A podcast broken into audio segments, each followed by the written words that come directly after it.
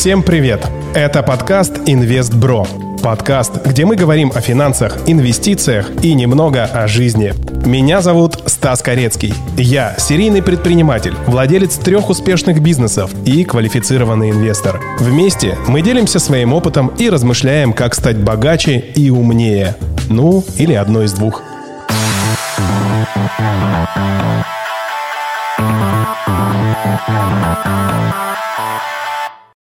Во что верю, то и покупаю.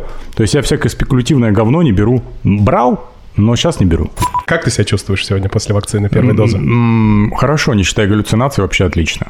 А ты вот спутник колол или не спутник? Да, я попросил, причем ту же самую из той же самого чана, что Путин поставил. Я говорю, есть у вас из этой же партии? Они говорят, да, вот кастрюля свежая. Я говорю, сейчас мы тебе нальем. Что я вам, как человек, у которого друг 4 биткоина, да, я даже не смог на него заявление в полицию написать. А если оно упадет, как он на тебя посмотрит? Так ты подарил. Дареной монете в курс. Не смотрит. Да. Ну давайте, чё, кто, кто есть кто? Меня Гена зовут. Угу. Ты Макс, правильно? Нет, Паша. А Макс где сидит? Я что-то не вижу Макса тут. Э, Должен был Макс? А это мне одному вакцину? Я один не вижу Макса.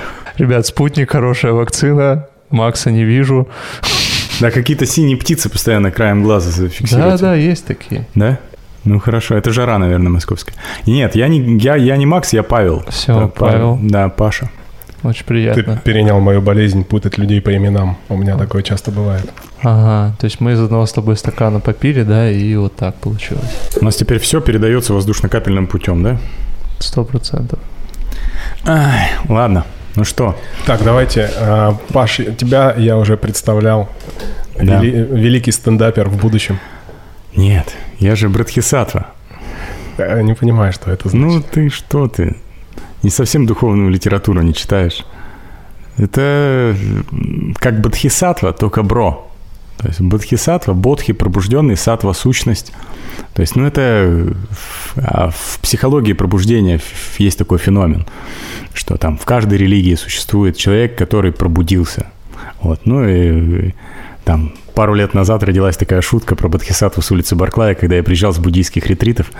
А, короче, мы с друзьями расширяли сознание, я им проповедовал буддизм. Они такие, ля, ты как ты заебал.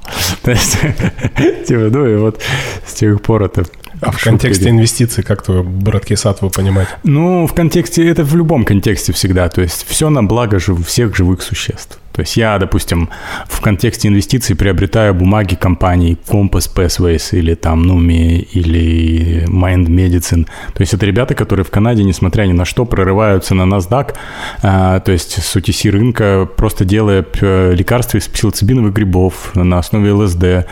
То есть Погоди, погоди. NASDAQ, грибы. уже можно купить. Пожалуйста, CMPS, э, то есть это бумаги, это новая фарма, то есть, ну, и кто занимается более-менее там, кто понимает, о чем идет речь, то есть там сейчас э, выглядит ситуация таким образом, что в Америке у военных эти вещества есть, а у науки этих веществ нету. А по сути для, ну, как сказали, там есть э, крупная организация международная, они говорят, вы понимаете, что для психологии, для психиатрии это как э, ну, то эти вещества, это как микроскоп для биологии. Отдайте их. Отдайте нам исследовать психику. Мы тебя, у них процент лечения посттравматического синдрома 94 позитивных случаев. То есть человек приходит с, ну, с горячей точки, ему не надо платить пенсию, он не инвалид, он просто, короче, начинает э, быть полноценным членом общества снова в течение полугода. Вот, и я поэтому во что верю, то и покупаю. То есть я всякое спекулятивное говно не беру. Брал, но сейчас не беру.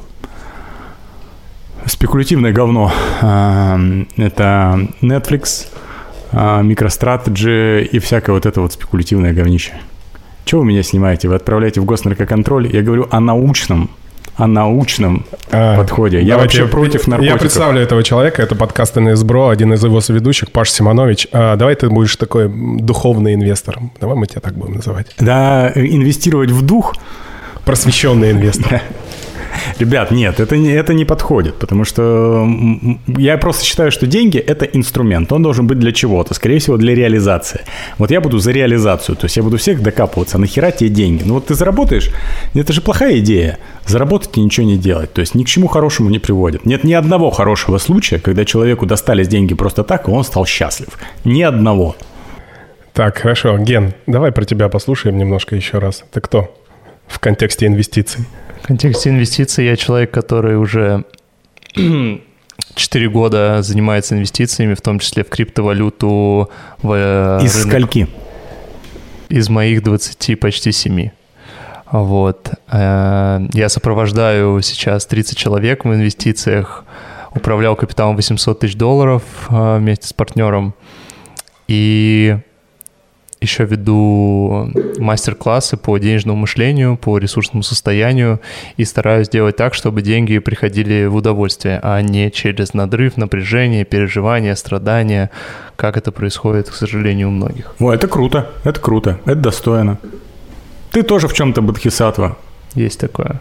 Да. И проходил, я думаю, ты всякие ретриты тоже интересные. Судя Кстати, по твоим... ты, лучшая инвестиция моя за многие годы – это элайнеры. Я извини, что я смотрю тебе в рот, просто я свое отходил, вот, и как бы я всегда, то есть, когда люди улыбаются, я вижу у них лайнер, думаю, это просто, это реально жизнь до и после, то есть, ну да, Стас, ты как вообще тебе красавчик. мои зубы? Ты тоже вложил. Ну, Стас ты... просто класс. Да, Стас просто класс. Я... Сколько ты носишь уже? А, я с ноября ношу. Это с ноября? Месяцев 7-8 получается. А, еще столько же, да? Еще столько же, да. Чтобы вы понимали, три подкаста, о, три, три ведущих подкаста InvestBro с классными зубами, просто с шикарными. Кто-то в скором времени, кто-то уже. Не, а это уже, то есть, понимаешь, ты когда их одеваешь, это другое ощущение. То есть у тебя же уже, по сути, ряды встали, то есть это дальше там они вокруг своей оси равняются. То есть там, там полгода где-то сама, вот знаешь, то есть они выравниваются. Ну, у всех по-разному. А ты восьмерки убирал, да? Конечно, да. Круто было. Нормально. Смотря чем Я не кайфую от убора восьмерок. Это интересно. Я три дуплетом убирал, типа, туф такой, знаешь, плоскую еду два дня ел. Рот не открывался, я такой по вдоль зефирки резал. Bonjour, la Californie.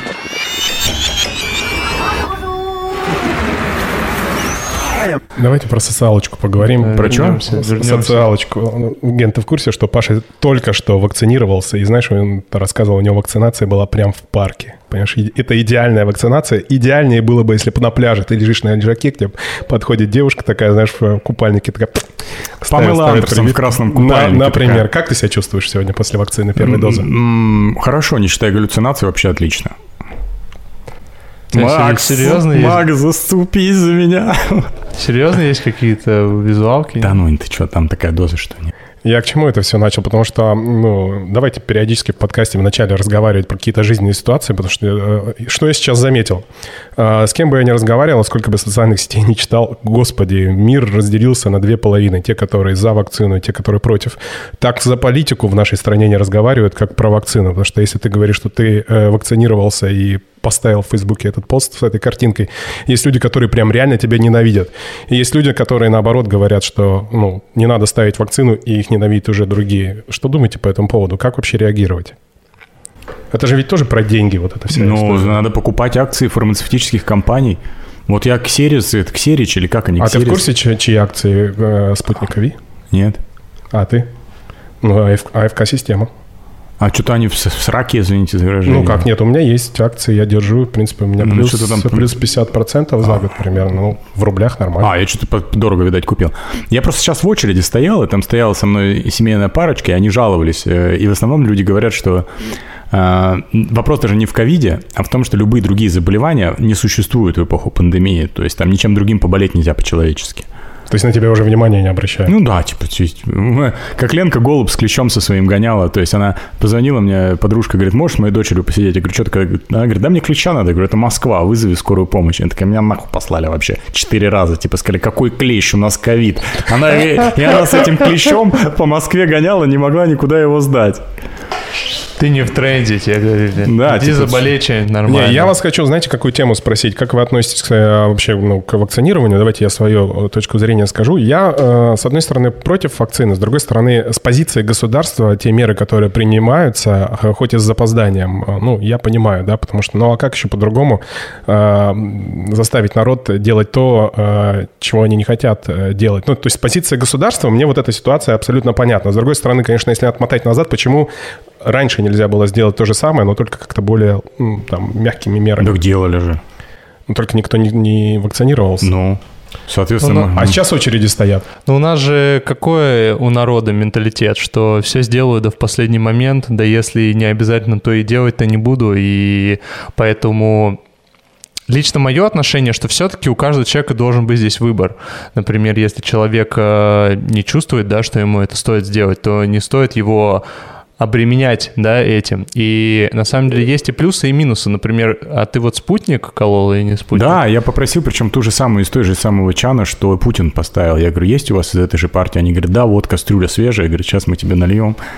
То Как супчик в столовой, да, да, получается? да. И я вот спутник, ну там у него какой-то другой код, но это по сути спутник V. Плюс это очень созвучно Empire V, это моя любимая книга у Пелевина.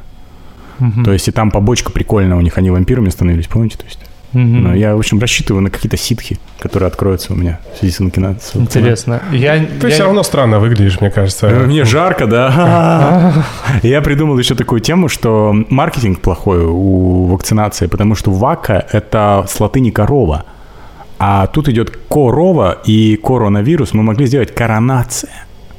Не вакцинация, а коронация. Прикинь, обязательная коронация. Подъехали бы пацаны четкие, типа, бля, не коронация, нахуй, вообще нормальная тема. Короновали бы Коронация тебя. лучший Да. маркетинг, конечно. Да, типа коронован. И вообще другое, другая реакция в Фейсбуке. Ну, в общем, я-то хочу сказать, что все равно та реакция, которая идет у людей, это по большому счету какое-то эго а, выходит вперед, потому что, ну, опять же, и выбор-то, ну, наверное, все-таки есть. Вот я пока не хочу колоть вакцину, но понимаю для чего. И я не делаю ее, в принципе, пока. Я вообще не люблю что-то делать все, когда на хайпе. Ну, на хайпе, как бы, когда все покупают, никогда не покупают. Знаете, Да, когда надо все прод- продавать. Да, и поэтому я сейчас решил, ну, так, пару недель подождать, посмотреть, как это будет развиваться. Может быть, и уколюсь. Ну, а ты что? Ну, я думаю, я не так глубоко, наверное, в вопросе, но насколько я знаю, что те, кто кололи некоторые вакцины, например, через полгода испытывали люди недомогание и всякую такую историю. И насколько мне, опять же, рассказывали, что там еще помимо вакцины есть всякие тяжелые металлы, которые не очень твоим организмом переносятся. И Мгм. на мой личный взгляд, без каких-то весомых причин лучше этого не делать. И, кстати, я вчера общался, ты уже уколол, кто нас будет слушать, я общался с парнем позавчера, у кого мама работает в Новосибе прямо на красной линии, на передовой, вот с э, теми, кто болеет, и они сами очень ждали именно ВАКа вакцину, и она сравнивала... Ковивак корона, которая... Да, да, они- Вектор- Векторовскую, да? Да, они сравнивали, то есть вот кто работает на передовой у нее в Новосибирске, они никто не кололи спутник, они все ждали, пока ВАКа придет, и вот сейчас ВАКу они уже позитивно воспринимают. То есть, Ну, да, да, мне вот сестра сейчас записала аудиосообщение, что у нее просто себестоимость почти 36 тысяч. То есть с перевозкой, со всей херней. Но это... Одной дозы? Да, это... Я тебе могу сказать, что я просто в Новосибирске 10 лет прожил, и вот наше отношение к Вектору, к Академгородку рождает местечковый патриотизм, который обычно ни на чем не, ну, он ни на чем стоит. И как бы сейчас меня опять, меня как, как это в подкасте пидорасил Новосибирск, мне сказали, что какое ты имеешь право? Я говорю, ну, вот такой я там жил, говно. Вот, э, и, и вот этот вот местечковый патриотизм, он, конечно... Я тебе просто, знаешь, какой вопрос хочу задать? А ты как групп-лидер не испытываешь, ну, ты же собираешь людей оффлайн, то есть, и вот я просто тоже веду занятия, да, и я такой подумал, блин, я летаю на самолетах, я буду собирать группу, и у меня нет вакцины, соответственно, а, ну, получается, что я транслирую что-то, ну, не, не то, что хотелось бы, потому что я все-таки за то, чтобы сформировался коллективный иммунитет. Мы скорее это проскочили, это полезно и для экономики, и для психологии коллективной. То есть все равно есть же даже теперь такое явление, это психология пандемии, то есть как люди себя ведут. То есть там мужской суицид вырос, то есть, ну, это серьезные последствия. И вот ты как вот, то есть ты встречаешься, у тебя там сколько людей собирается у тебя в одном помещении? У нас было мероприятие, собралось э, порядка там 50 человек, и один человек потом на следующий день э, написал мне, что заболел короной, а, причем он стоял прям вот в, там в полуметре от меня. Я не заболел, я болел в прошлом августе, то есть сейчас мы записываем подкаст в июне, соответственно, я болел прошлым августом. Вряд ли у меня даже остались сильные антитела, а, вот, но я не заболел. И я на самом деле по жизни транслирую такую позицию, что каждый человек получает то, что он заслужил. И даже если так или иначе мы будем соприкасаться в нашей жизни с людьми, которые вот в данную секунду болеют ковидом. Но я лично верю, что даже если ты никуда не будешь ходить, то потом как-нибудь ты соприкоснешься. И вопрос тут такой, а, ну я верю вот в карму, в понятие того, что нужно правильно жить в целом. Если как знаешь, если тебе суждено умереть, то, ну, не от короны ты умрешь, но умрешь, кирпич тебе на голову упадет. А если ты живешь правильно, то вот я заболел короной, ну, переболел и вышел спокойно. Поэтому я больше сторонник того, что нужно не против чего-то одного ополчиться, как корона, и, или что-то другое, а в целом вести гармоничную, размеренную жизнь, тогда у тебя все будет хорошо. Согласен, согласен. Сейчас единственное, могу докопаться до слова карма. Там в исключительных случаях карма может получить а, реализацию в этом рождении. Обычно то, что мы делаем сейчас, это следствие предыдущих рождений. А то, что мы, какую карму мы сейчас создаем, это может быть через миллиард рождений. Поэтому твоя теория чуть... Она верна, но ее надо растянуть. А по поводу вот того, что Бронислав Виногродский говорит хорошо, главный китаист России, придет время, умрешь не хуже других. Здесь действительно брыкайся, не брыкайся. Все-таки ну да, у кого-то это карма, у кого-то это там жизнь по совести, да, у каждого это может быть какое-то свое. Я не хочу именно на этом слове заострить внимание, просто я для себя это так определил, да, что если ты живешь, отдаешь позитив, позитивные вибрации, помогаешь другим, то и сам живешь, ну, назовем это по совести, да, для кого-то совесть является триггером, то и с тобой все случится так. А может быть, знаешь, еще я о чем думал? Вот мы всегда же думаем, что есть что-то, что точно нам несет пользу, а что-то точно несет вред. Например, вот короной заболел, это точно хреново, да? А может быть, ты вот сейчас, если бы не заболел короной, ты бы завтра пошел, и тебя бы реально сбила машина, потому что ты бы оказался не в том месте, не в то время. А сейчас ты просто лежишь дома, поправился, тот момент уже ушел, и ты здоровый ходишь. Мы же всегда думаем, что нас всегда вот мы, например, у нас выбор поработать или поехать в путешествие. И на работе, если мы остаемся, мы заработаем миллион, а если поедем в путешествие, мы как бы ничего не заработаем. А на самом деле мы могли поработать и ничего бы не заработать и не отдохнуть. Но у нас, э, я это к чему говорю, что есть всегда вот момент здесь сейчас, и лучше верить в то, что он всегда позитивный и продуктивный для нас, даже если ты заболел короной, это в этом есть какой-то плюс для тебя. Несомненно.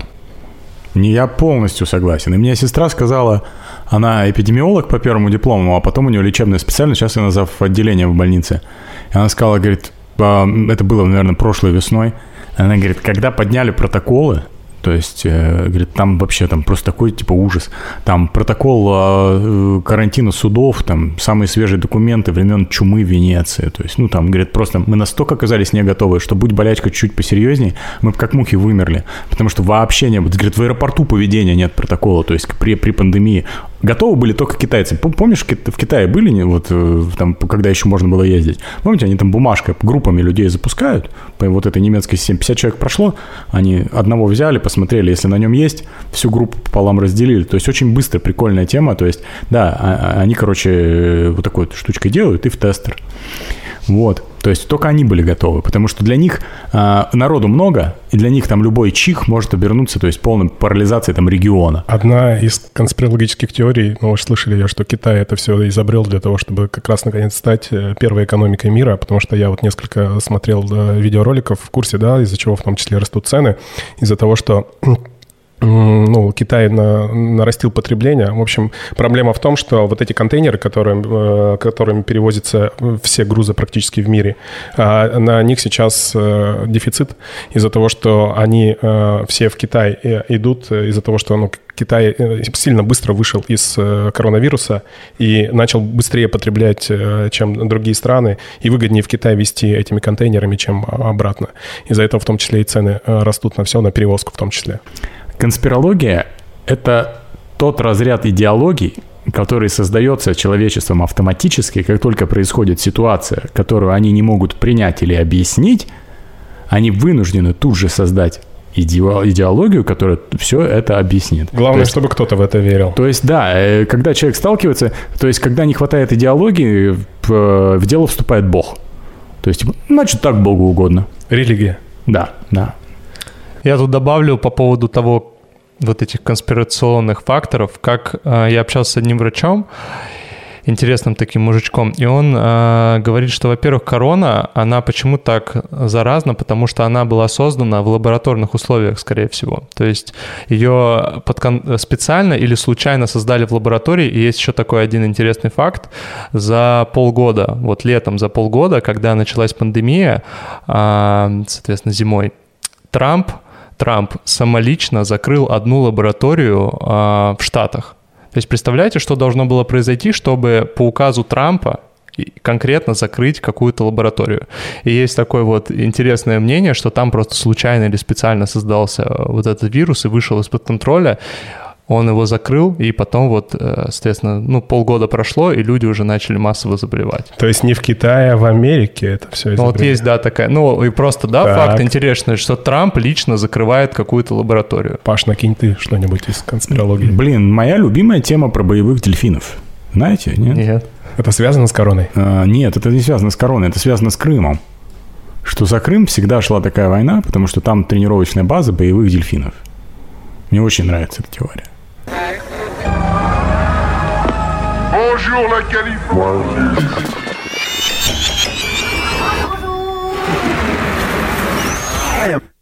Я напоминаю, что это подка- подкаст InvestBro, подкаст про финансы и инвестиции. Про, про них еще пока ни слова не сказано. Да. А, ну, тему, которую сегодня мы хотели обсудить, ее придумал Паша. Давай, озвучи ее. А, тысяча долларов в месяц ничего не делая. Тысяча долларов на пассивных инвестициях? Не суть. Нет, может быть, можно ничего не делать. То есть это могут быть даже не инвестиции? Это могут быть даже не инвестиции. Например, я буду на этом настаивать, и я, наверное, уже вы поняли, да, что мне хер переспоришь, что, допустим, торговля, автоматическая торговля не является инвестицией.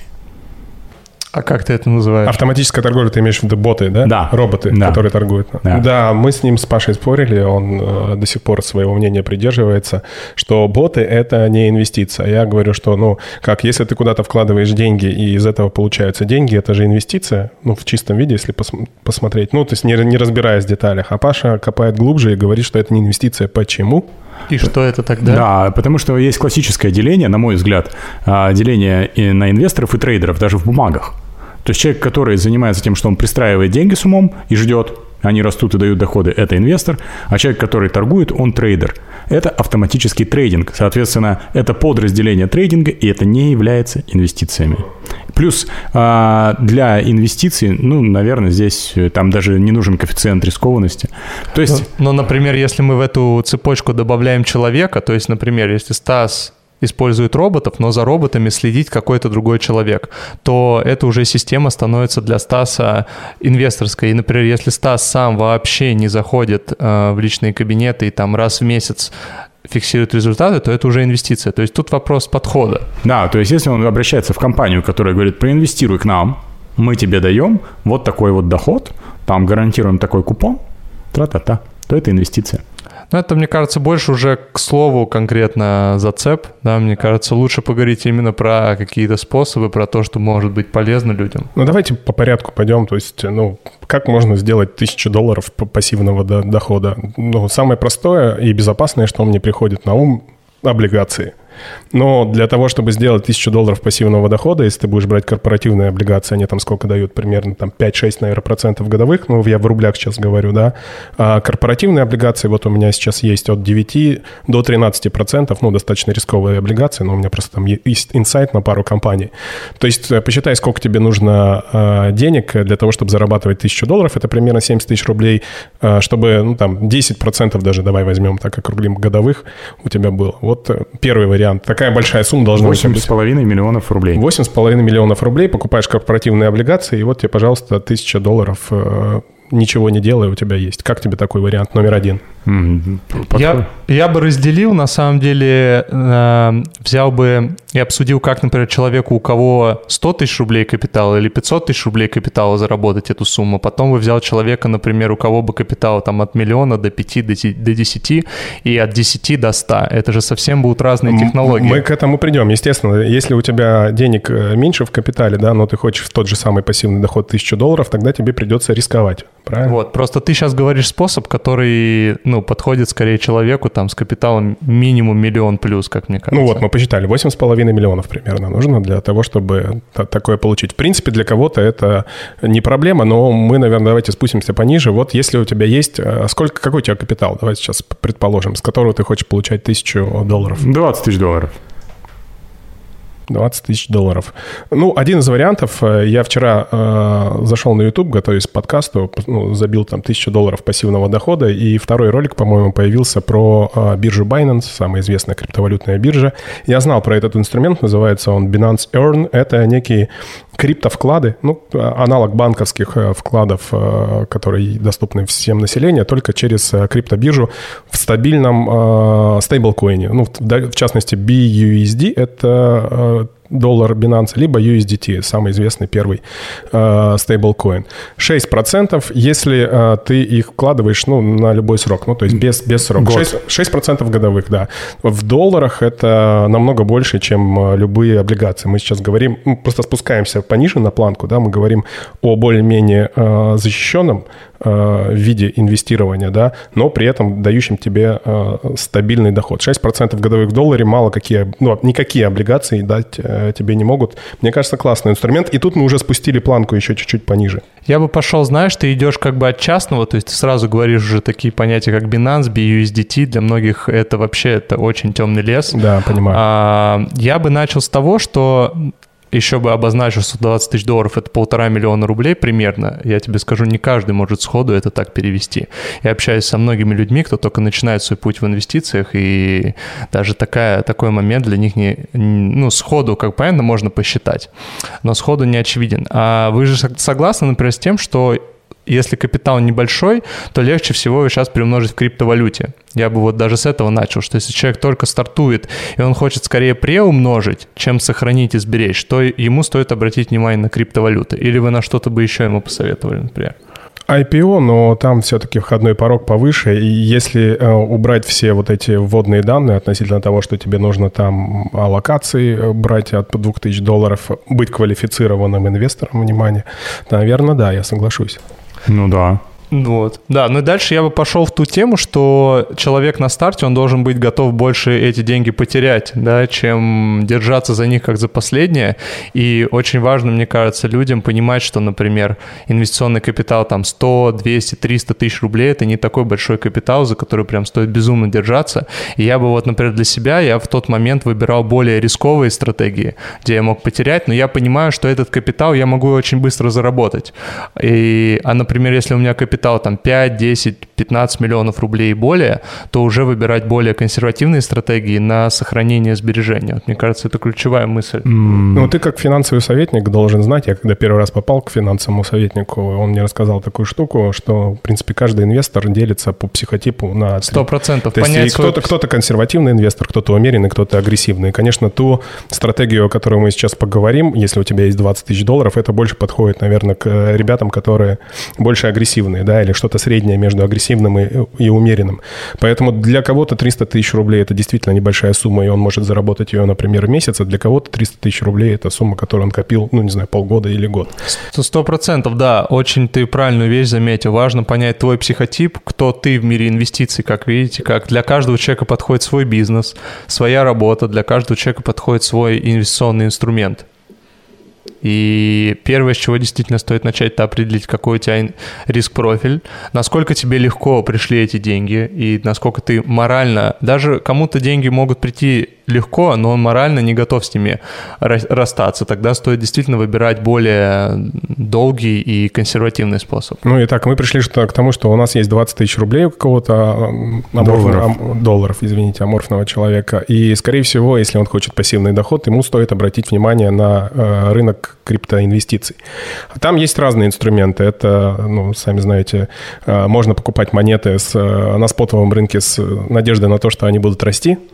Это инструмент номер раз. А второй инструмент, который я там, активно использую, это торговые роботы.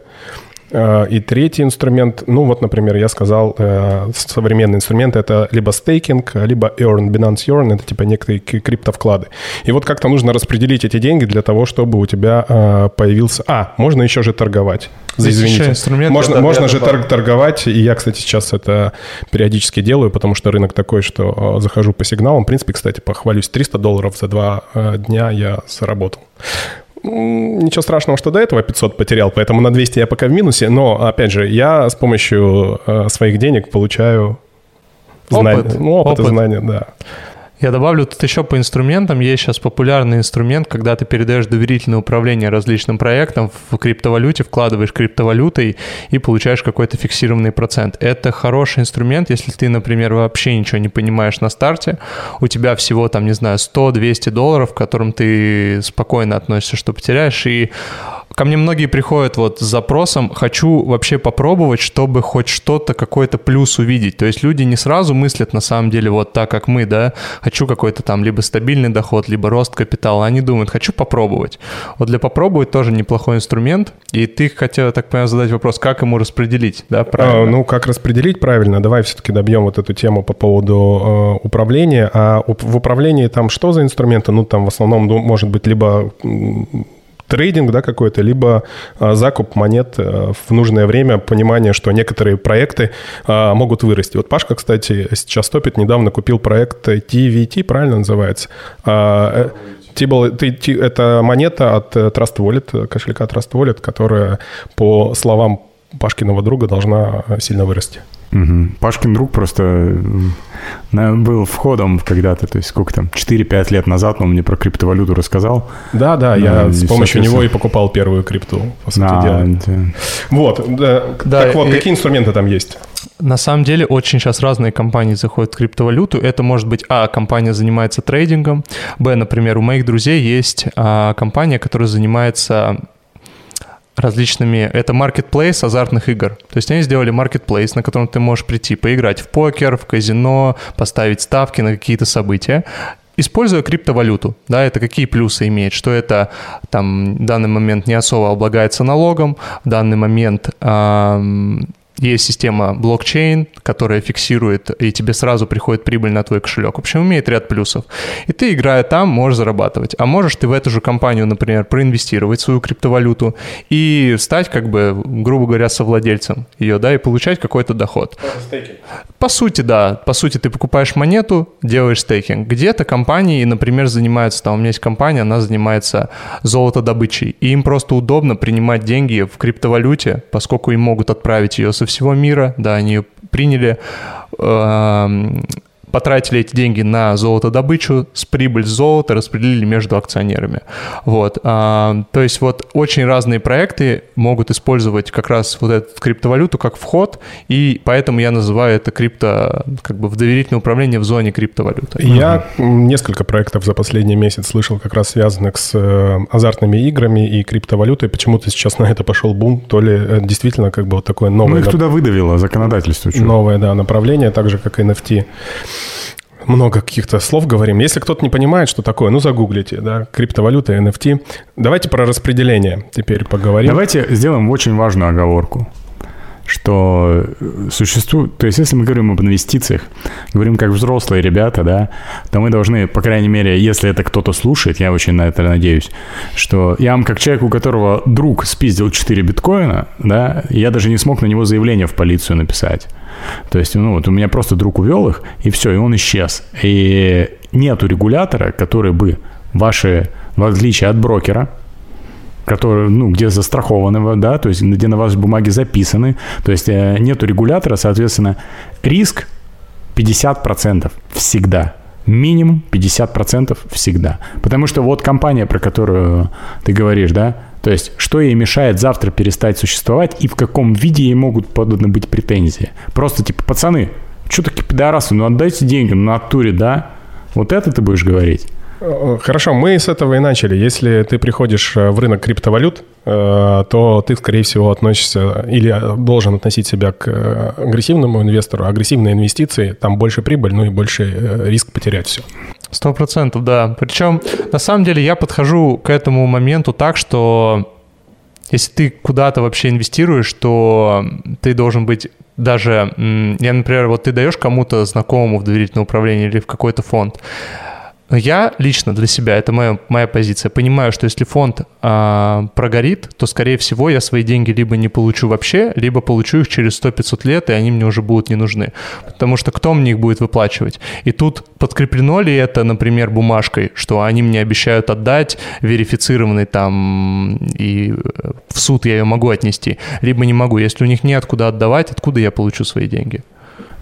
Но если мы говорим о том, что ты обращаешься, допустим, к брокеру из первой десятки, то все бумаги, то есть в день, когда ты оформил сделку, там через два дня в Сбербанке будет запись о том, что эти бумаги твои. Все верно, поэтому я начал э, с того, что если у тебя есть капитал э, больше или в районе 8 миллионов рублей, как мы посчитали, и э, ты не доверяешь криптовалюте, пожалуйста, идешь к брокеру, а это классные ребята, берешь там, например, облигации, которые не падают особо в цене, но которые дают тебе стабильный купон, и получаешь свои тысячи долларов. Но мы поняли, что вряд ли у кого-то из наших слушателей, вряд ли кто-то нас будет слушать, у кого капитал больше 8,5 миллионов рублей, и думает, м-м, куда бы его разместить, да? Поэтому мы понимаем, что ну, наша целевая аудитория – это молодые ребята такие. Я бы сказал, этих людей просто будет меньше. Там, например, на 100 слушателей, да, будет там 5-10 человек, у кого такое, такая ситуация, и там 30-40 человек, у кого не такая. Поэтому мы больше рассказываем для тех, кто имеет капитал меньше, но при этом не забываем, что такие люди тоже могут Хорошо, быть. небольшой в топе. Как ты видишь нашу целевую аудиторию? Я вижу нашу целевую аудиторию людей, которые уже сообразили, что есть зарабатывание денег, да, есть инвестирование, это не одно и то же, то есть которые уже пообжигались, то есть, ну, где-то около 30, я считаю, 30 и выше, то есть там 27 плюс точно. Потому что, ну, мамкины инвесторы, там, криптоковбои, все остальные, они, ну, то есть, во-первых, они не слушают, они в основном говорят. Поэтому они никакие подкасты слушать не будут. Они, скорее всего, где-то сейчас вещают, им не до нас. А люди, которые, ну, такие, знаешь, еще одну точку зрения, просто потому что хотят принять взвешенное решение, я думаю, что это, по крайней мере, точно старше 25 лет. Я помню себя в 25. Ну, я был бы опять взят, как был богатый и шальной. Прогрессивные ребята от 25-30 лет, которые понимают, что ну, там есть такое понятие, например, как каршеринг, криптовалюта. Ну и как... Женька Лишин еще да. нас должен слушать. Сколько ему лет? Это мем а наш... Э, это наш друг. Это наш мем? друг. Ну, мы с Пашей все время вспоминаем Женьку Лишина. Он, кстати, закупился BNB на полную котлету на хаях. Он два раза заходил. Первый раз он зашел в биткоине на 19, там, 900 в, 2000, в конце 2016 года. А второй раз он умудрился зайти в BNB на хаях, когда биток стоил там в районе 60. Причем мы с Женей вчера разговаривали. Он, мало того, он стоит в, на фьючерсах с плечом 2x в лонге по BNB. То есть его сейчас сейчас унесло. Такой, так, ну, пример, пример интересный, но мы потом отдельно раз, обсудим его. Ты сейчас, да, я думаю, для многих слушателей много непонятных слов сказал, но мы, э, а, давай, ну. исходя из вот этой ситуации с Женей, я такую сразу дам рекомендацию, что даже если вы думаете, что сейчас курс вашей монеты или вашей акции, которую вы покупаете, прям самый вкусный, который может быть вообще за всю историю, не заходите в нее на 100%, даже тех денег, которые вы выделили конкретно под эту акцию. Зайдите я всегда захожу, например, с таким расчетом, что если эта акция там или монета, она провалится на 20, 30, 50 процентов, то я готов ее докупить еще плюс-минус на такую же сумму. И вот еще какой я себе вопрос такой интересный задаю. А готов ли я, то есть считаю ли я правильным докупить эту монету, если она провалится в два раза? И если я себе отвечаю на вопрос, что я не готов, это говорит о том, что я в долгую в эту монету-то и не верю на самом деле. Я просто пытаюсь так спекульнуть, да, немножко. А если я себе отвечаю на вопрос, что да, я ее готов купить, если она провалится в два раза, то я и заготавливаю под это капитал. И если она падает в два раза, то я не расстраиваюсь и не бегу ее суматошно продавать, а я еще немножко докупаюсь. А хорошо хорошо, если у вас еще есть там, например, вы лесенка, это называется заходить лесенкой, да, чуть-чуть она упала, вы докупились, чуть-чуть упала, докупились. Наращивать. Да, наращивать свою позицию в том, во что ты реально веришь, и не покупать то, что ты не веришь. А вот Женя, да, он купил на всю котлету BNB. И если он сейчас там не готов докупить BNB, то по факту он в нее и не особо верит, он просто на каком-то хайпе взял. И он не сделав это, да, сейчас бы он докупился, Говори, говори. Сейчас бы он докупился, и когда бы пошел рост, он бы уже был в плюсе, а сейчас ему как минимум нужно дойти до своего нуля. Я тебе расскажу, почему он начал покупать BNB, потому что я приехал к нему на свадьбу в феврале и подарил ему на свадьбу, ну, обычно деньги дарят. Это я, наверное, один из первых э, людей в Барнауле, я надеюсь так, э, который подарил на свадьбу криптовалюту. И а, в день, когда я подарил, она стоила 130 долларов, а, грубо говоря, через неделю он уже там в районе 300 стоил. Представляешь, да? Какой классный подарок. Поэтому кстати, должны форсить эту тему. А, дарить, например, своим друзьям не простые э, фиатные деньги, а криптовалюту на свадьбу, на день рождения, не знаю, там еще куда-то. Отличная идея. И причем а, ты можешь дарить какие-то нерасхожие монеты, а какие-то прикольные, в которые ты веришь, и представляешь, что через некоторое время, например, он посмотрел, а у него там на майбах уже а если она упадет, как он на тебя посмотрит? Так ты подарил. Дареной монете в курс. Не смотрят. Да. Да, это интересно, кстати. Но есть такое сомнение, возражение у людей, что я их, мол, не могу вообще пощупать. Многие не знают даже, как купить, продать. Поэтому, конечно, для развития криптосообщества это хороший подарок, но в целом не каждый человек сможет его по-настоящему оценить. Конечно. Порнхаб они тоже не могут пощупать, но они щупают себя, им нравится, поэтому... Ребят, если вы не можете пощупать свои криптовалюты, ищите выход. Ну, тема хорошая. Ну, для меня, по крайней мере, сейчас я сегодня переписывался с другом, и мы такие, что вот правило 80-20, что 80 там в, в, во что веришь в бумагах, а 20 в крипте, ну, это некий гигиенический минимум современного молодого человека, на мой взгляд. Я бы до 60-40 ушел в такую пропорцию. Я хочу сейчас тоже уйти больше в крипту, но все-таки соблюдаю какие-то правила диверсификации. Как там вы знаете, у меня есть и инвестирование в индексные фонды через э, английскую компанию Hansard. ETF, да, есть и фондовый рынок. Ну, в общем, я пока боюсь СУ, не знаю, как правильное слово, ну или просто стараюсь э, соблюдать правила ортодоксальных классических инвестиций. Поэтому в крипте у меня примерно процентов 40, наверное, не знаю. Ну, это много. Не считал. Давайте вернемся к тому, э, все-таки к кейсу. Ну, никак, ну, никак. Ответ никак. Если у тебя 20 тысяч долларов, то 1000 долларов в месяц никак, э, потому что ну, это 60%. Смотри, я на своем примере, давайте еще раз вернемся к тем инструментам, которые есть в крипте. Я тебе больше скажу, что на одном из этих инструментов, это криптороботы, тот проект, которым ты пользуешься, mm-hmm. я заработал за месяц и 10 дней 4,5 тысячи долларов. Я могу показать скрин, с чтобы... С двадцатки. С 20, ровно с 20 тысяч долларов, да. запустив два робота. Да, я согласен, что я попал в тот момент, когда как раз э, была большая волатильность, но, как бы то ни было, я э, превысил эту норму, э, получается, в 4 раза. По большому счету, если разделить на 4 месяца, то э, 1000 долларов в месяц у меня есть. Поэтому, еще раз, есть обыкновенная э, покупка монет, ну, это таких же, как акции на, на бирже, да, есть э, инструменты алгоритмической торговли и есть э, ручной э, трейдинг. Вот распределяя котлеты по э, этим трем составляющим, свои денежные котлеты, да, ты можешь, по сути дела, и варьировать этими суммами. Я расскажу, как я это делаю, а вы скажете, насколько это вам близко.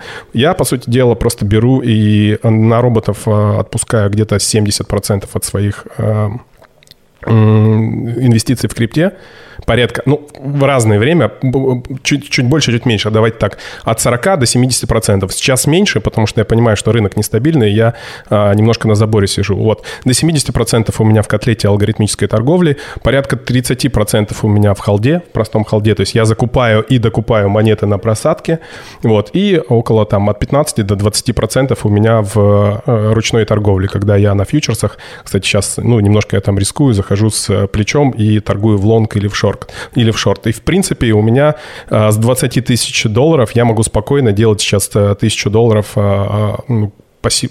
Это, наверное, не до конца пассивный, наверное, доход, потому что все-таки э, трейдинг э, ручной э, не пассивный. Но, в принципе, там вот сейчас меня не напрягает. Ты, ну, я сразу скажу, что аналитик э, я так себе, но у меня есть ребята, которые дают хорошую аналитику точку входа. Соответственно, ты получаешь сигнал в тот момент, когда нужно войти в лонг или в шорт, э, распределяешь свой депозит от фьючерсов, ну, там, входишь в сделку 10%, ставишь э, тейк-профиты и стоп-лосс, и, в принципе, можешь э, по большому счету гулять, ну, и там иногда следить за телеграммом. То есть это отнимает у тебя в день времени, ну, не знаю, 20 минут э, максимум в день. Это не совсем пассив, но все-таки можно с этого какие-то деньги зарабатывать. Но, но все-таки ручной трейдинг, давайте скажем честно, не для всех. Твой вариант?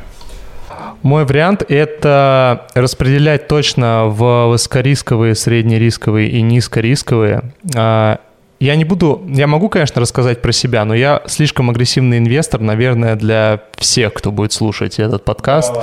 Ну да, потому что у меня есть, например, квартира, и сеть апартаментов в Питере как инвест-проект. А помимо этого, у меня сейчас, вот конкретно в сегодняшний момент, все остальное лежит в крипте. Что-то у меня лежит в USDT, там порядка, не знаю, 15-20%. Все остальное у меня распределено. Это либо ICO, вот, кстати, мы через 15 минут, как закончим этот подкаст, я пойду покупать монету, которая вот только выходит на биржу. То есть сейчас я очень хорошо на ICO получается сделать. А что-то у меня распределено в проекты с доверительным управлением, где я просто передал деньги деньги, вот как ты говоришь, без каких-то больших соглашений, но я знаю людей, которые за этими проектами стоят, знаю их планы, знаю их цели, понимаю продукты, и поэтому в это вкладываю. Что-то у меня там, не знаю, 15-20% лежит в долгую в биткоине, в эфире, меньше лежит в каких-то более агрессивных монетах. Вот. И что-то я там вкладываю, могу немножко... Ну, я не люблю активный трейдинг day-to-day, я вот, если ICO выходит, могу взять. Если какой-то прям сигнал такой интересный, могу взять. Но day-to-day я стараюсь не делать, то есть э, что-то у меня лежит в долгую в биткоине, эфире, что-то я всегда держу там 20% на готове что-то докупить, да, взять какую-то упавшую монету, а, и там, не знаю, 10% э, на ICO и там 15-20% доверительное управление. Примерно такая у меня ситуация в крипте. Но у меня при этом есть квартира и какие-то там еще отложенные деньги, и сейчас вот, например, с фондового рынка я вышел. Ты квартиру говоришь в том, в том контексте, подожди, ты в квартиру говоришь в том контексте, что у тебя есть где жить, и тебе не надо думать, э, сколько откладывать на аренду? Во-первых, во-первых, у меня есть где жить, во-вторых, в случае, даже если все будет очень плохо, я ее могу заложить, да, и эти деньги как-то использовать для того, чтобы выйти. Но так как как бы мы молоды, мы занимаемся каким-то делом, которое нас наполняет, которое приносит доход. Я не вижу как бы такой ситуации, что я останусь без денег. У меня вообще вот, например, нет такого страха, да, который есть там у многих. У меня есть другие страхи насчет денег, и это не то, чтобы я идеальный, но конкретно это мне помогает вот делать какие-то смелые решения. Где-то я терял, то есть я терял там, не знаю, в, один, в одном проекте могло остаться. Но вот я, я терял деньги с партнером в управлении 800 тысяч долларов. То есть нам люди доверили 800 тысяч долларов, наша команда их потеряла. После этого страх потери денег ушел еще больше. И своими деньгами я могу после этого еще более агрессивно распоряжаться. И я понимаю, что даже если я все потеряю, но я найду, как их заработать. Но мне хочется увеличить свой капитал, перед тем, как заходить вот в такие инструменты, которые мне там приносят 20, там 15% годовых. Почему ушел из фондового рынка? Потому что у меня сейчас очень много крутых инструментов в криптовалюте, что там, не знаю, я по 3-5% вкладывая в один инструмент, получаю и диверсификацию, и высокую доходность. И еще я верю в то, что нас ждет падение а, в достаточно ближайшем времени, как на фондовом рынке, так и на криптовалютном рынке. И в любом случае это падение лучше пережидать э, в долларе, чем в акциях. И какие ты ставишь обозримые сроки? Это вопрос, который Пашу интересует. Мы хотели даже отдельный подкаст записать, когда все рухнет. А как, как, как подстелить соломки? Да.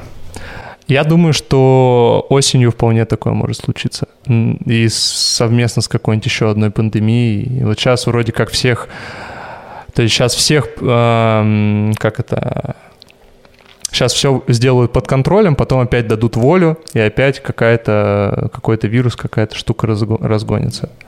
Я активно начал золото покупать э, по чуть-чуть, золотодобычи, компании, которые занимаются золотодобычей, э, потому что все мы знаем, что во время того, когда все горит и пылает, золото растет. Угу, угу. А я оформил читательский билет в Российскую государственную библиотеку онлайн. Без регистрации смс? Да, прикинь. QR-код. То есть там можно вообще любую книгу взять. Мы ответили на твой вопрос, э, как получить э, пассивный доход, ничего не делая. Да, да, да, да. И какие ты сделал выводы? Никак. Нет, просто это я просто против этой идеи, и хорошо, что мы ее обсудили, и тот, кто будет слушать, мне кажется, ему понятно, что здесь вот это вот без ума ты в любом случае проиграешь. То есть вот, ну, что тебя послушать, ну, что тебя послушать, что тебя послушать, все одинаково. То есть надо, надо этим заниматься. То есть ты анализируешь же инструменты, в которые вкладываешь. Да, но ты, ты делаешь это агрессивно, у тебя есть э, моральная готовность к этому, да, то есть, ну, ты там спокойно переживешь это и снова заработаешь. Мне кажется, вот это очень важный фактор. То есть э, мне нравятся примеры там... Я, в каком году Прохоров пытался президентом стать? Не помните? В 14-м выборы были. Да когда-то у нас в форме выборов уже что-то проходило президента. И ему, до него докопалась одна журналистка, и она ему одни и те же вопросы задавала. Он сказал, женщина, отстаньте от меня с этими деньгами, говорит. Вы меня постоянно об этом спрашиваете. Говорит, поймите, вы можете у меня сейчас все деньги забрать, мы с вами через год в похожей обстановке встретимся. Потому что я понял, как деньги работают. Типа, перестаньте мне задавать эти вопросы в стиле «а кто ты без своих бабок?».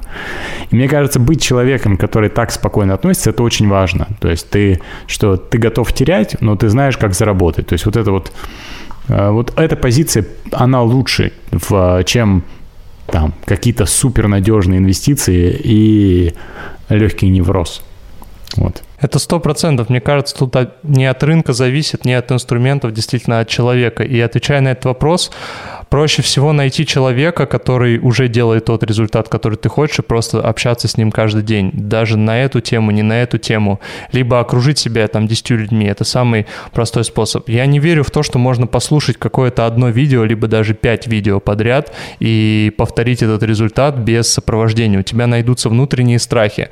Случится внешне какое-то событие, которое тебя с этого пути попробует выбить. И дальше что? Ты обратно пойдешь смотреть там эти видео или дальше другие видео, я считаю, что как раз-таки, если у тебя есть человек, на кого опереться, а у нас же чаще у людей есть люди не то, что на кого опереться, а кто еще тебя отговорит. То есть ты пойдешь на какой-то правильный путь, а тебе говорят, да нет, да там страшно, да лучше не ходи, да тебя убьют на полдороги. И ты даже еще можешь, не попробовав, уже потерять всю веру и, как следствие, результат.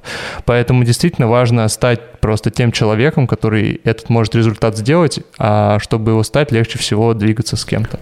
Вы затронули очень важную для меня тему, потому что я вот, например, всегда понимаю, что я не могу во всем разбираться и не могу разбираться во всем достаточно хорошо, как люди, которые, например, этому посвятили годы и посвящают там по 8 часов в день э, рабочего времени. Поэтому те инструменты, которые я, например, частично использую, это какие-то сигналы, за которые я плачу э, от... Э, даже по фондовому рынку, вот у меня есть один классный, классный товарищ, сигналами которым пользуюсь года полтора по российскому фондовому рынку, отличные результаты показываем. Мне здесь э, нужны базовые знания для того, чтобы понять, э, что покупать и как это покупать, и, может быть, когда-то усредниться. Но в целом я делегирую э, в каком-то смысле эту ответственность разделяя риски этому человеку. И также э, в криптовалюте тоже есть какие-то инструменты, которые я использую именно по сигналам, проверяя сначала небольшими суммами. Но правильно, Паша, ты сказал, что в любом случае для того, чтобы получить пассивный доход, тебе э, для этого нужно сначала очень много в такой в умственного труда посвятить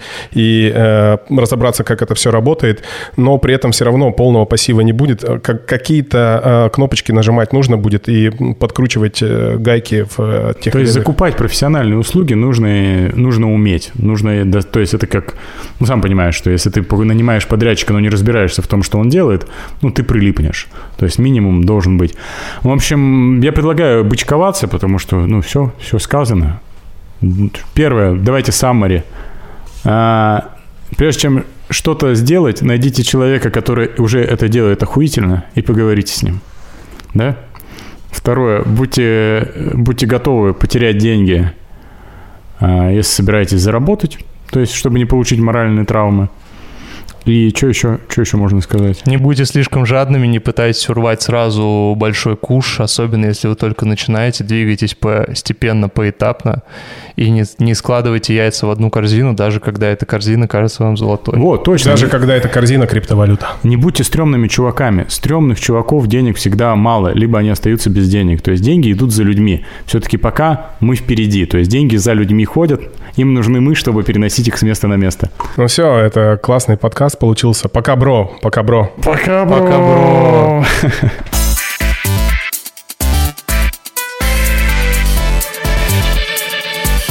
Спасибо, что дослушали этот подкаст до конца. Подписывайтесь на нас э, в своих любимых подкаст-агрегаторах. А также мы будем крайне благодарны, если у вас найдется несколько минут, и вы поставите нам свою оценку. Мы, конечно же, надеемся на максимальную 5 звезд в Apple Podcast. Это позволит нам э, понять, что нам нужно делать по-другому, или наоборот понять, что все мы делаем правильно и вам все нравится, и послужит неким мотивирующим фактором для того, чтобы записывать новые выпуски. А также подписывайтесь на нас в социальных сетях. Ссылки мы оставим в описании к этому подкасту.